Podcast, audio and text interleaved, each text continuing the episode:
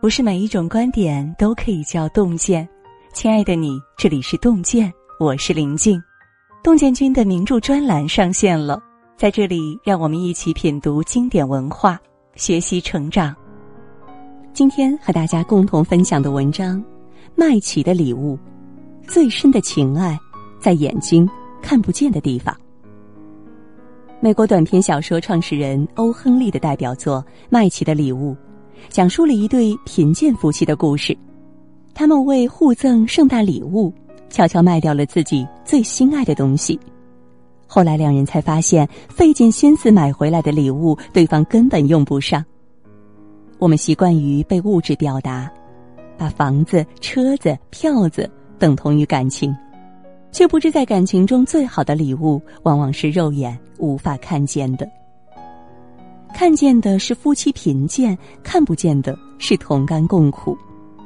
吉姆和德拉是一对生活贫困的年轻夫妇。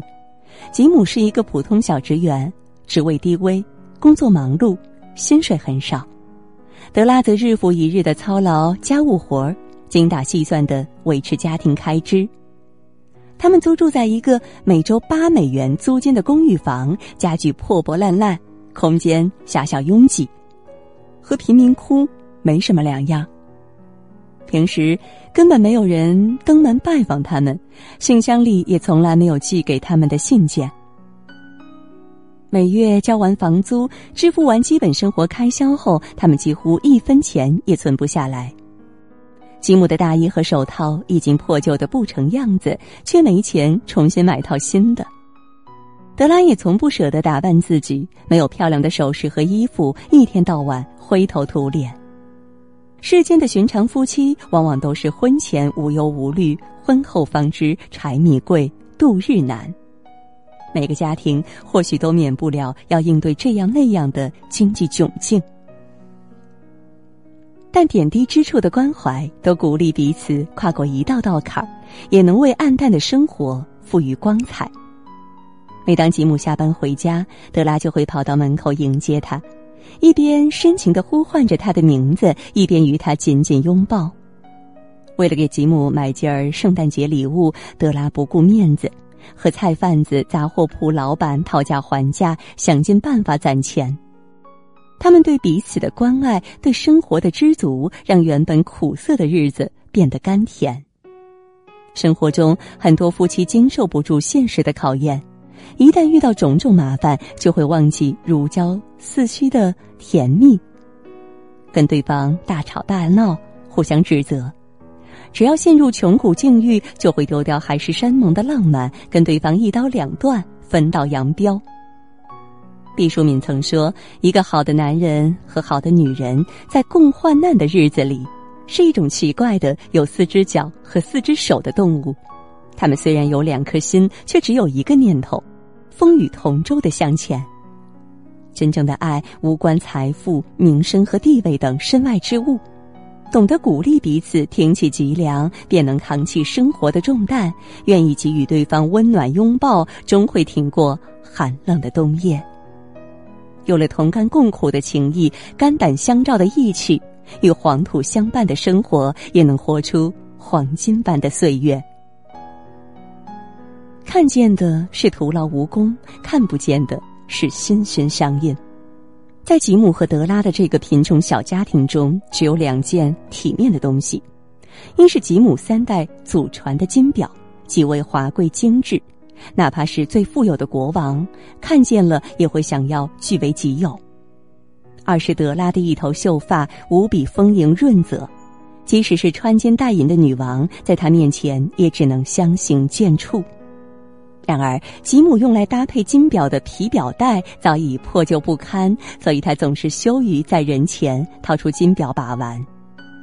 德拉也没有与头发相称的饰品，只好随意地将头发挽起来，出门时还会戴上一顶旧帽子。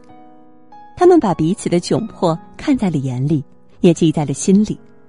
圣诞节前夜，德拉想为吉姆买一条配得上金表的表链，他尽可能地节衣缩食，能省下一分是一分，但努力攒了好几个月，依旧相差甚远。最后他犹豫了很久，咬牙卖掉了自己的秀发，总算凑够了钱。可当他历尽千辛万苦把表链送给吉姆时，吉姆却没有流露出丝毫欣喜之情。原来吉姆已卖掉了金表，为德拉买下了他梦寐以求的一套精美发卡。可惜失去秀发的德拉再也用不上了。一场各自精心策划的惊喜，最终却阴差阳错地造成了莫大的遗憾。他们不约而同地舍弃了自己最宝贵的东西，换来的礼物却根本派不上用场。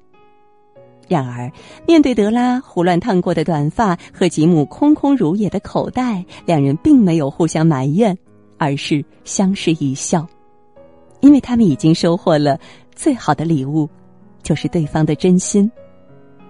想起张小娴说过的一段话，每个女人都会沦陷于男人下班回家烧回的那一碗热汤，其实不是汤好喝，而是原来你还把我放在心上。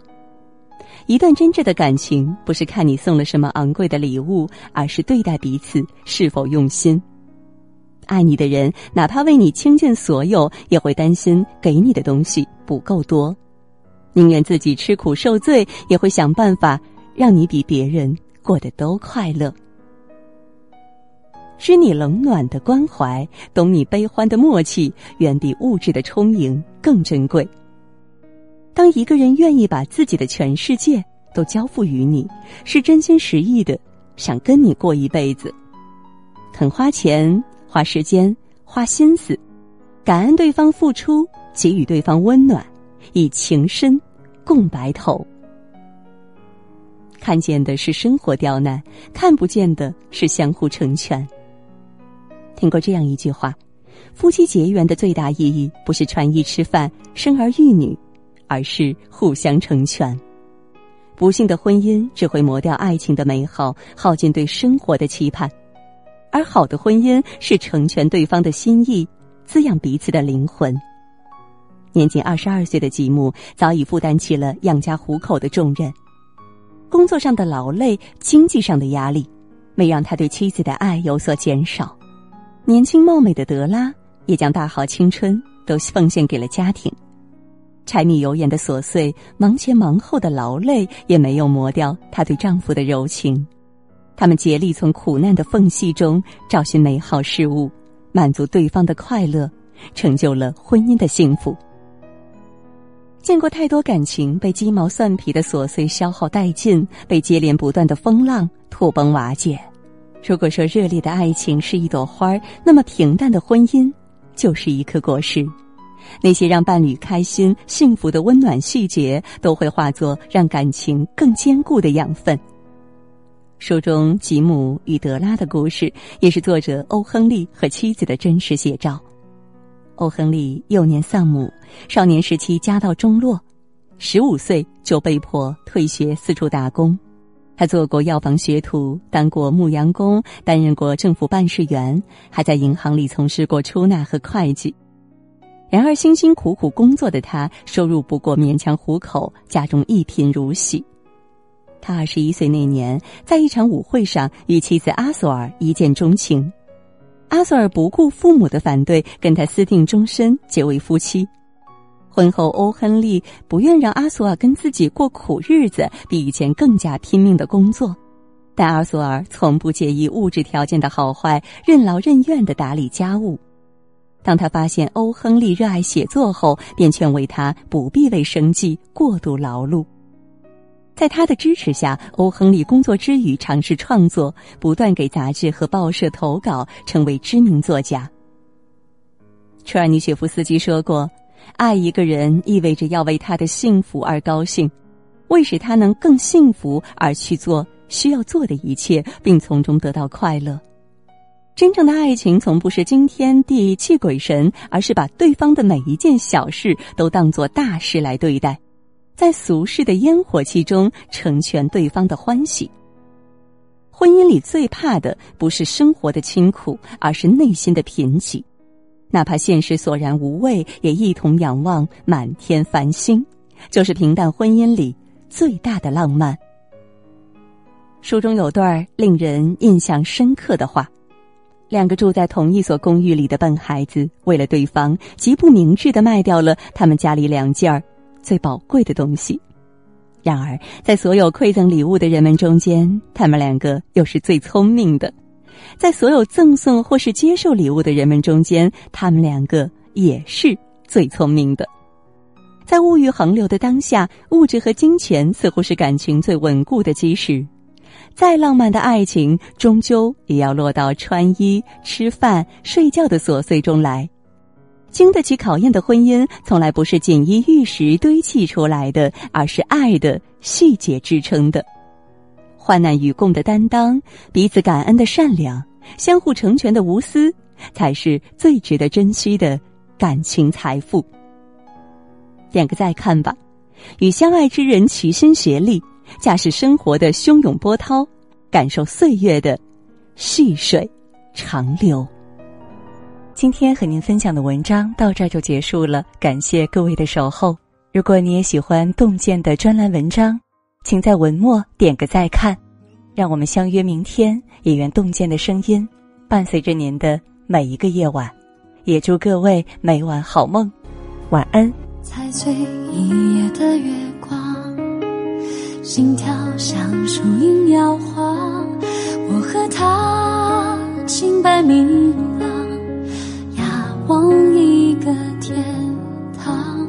那是正好的时光，爱上刚好的对方，命运一声不响跟我们投降，把通往幸福的方向变成各自流浪。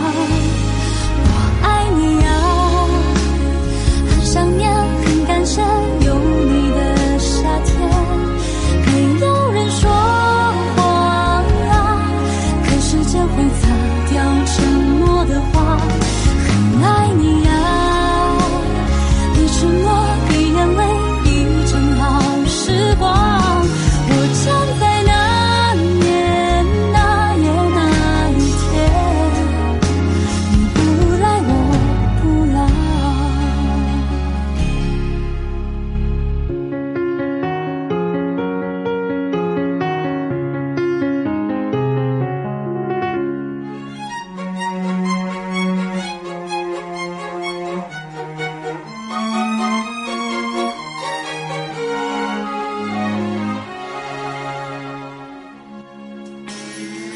着前面的肩膀，陪我在以后流浪。可青春就是这样，流着眼泪鼓掌。那是正好的时光，爱上刚好的对方，命运一声不响等我们投降，把通往幸福的方向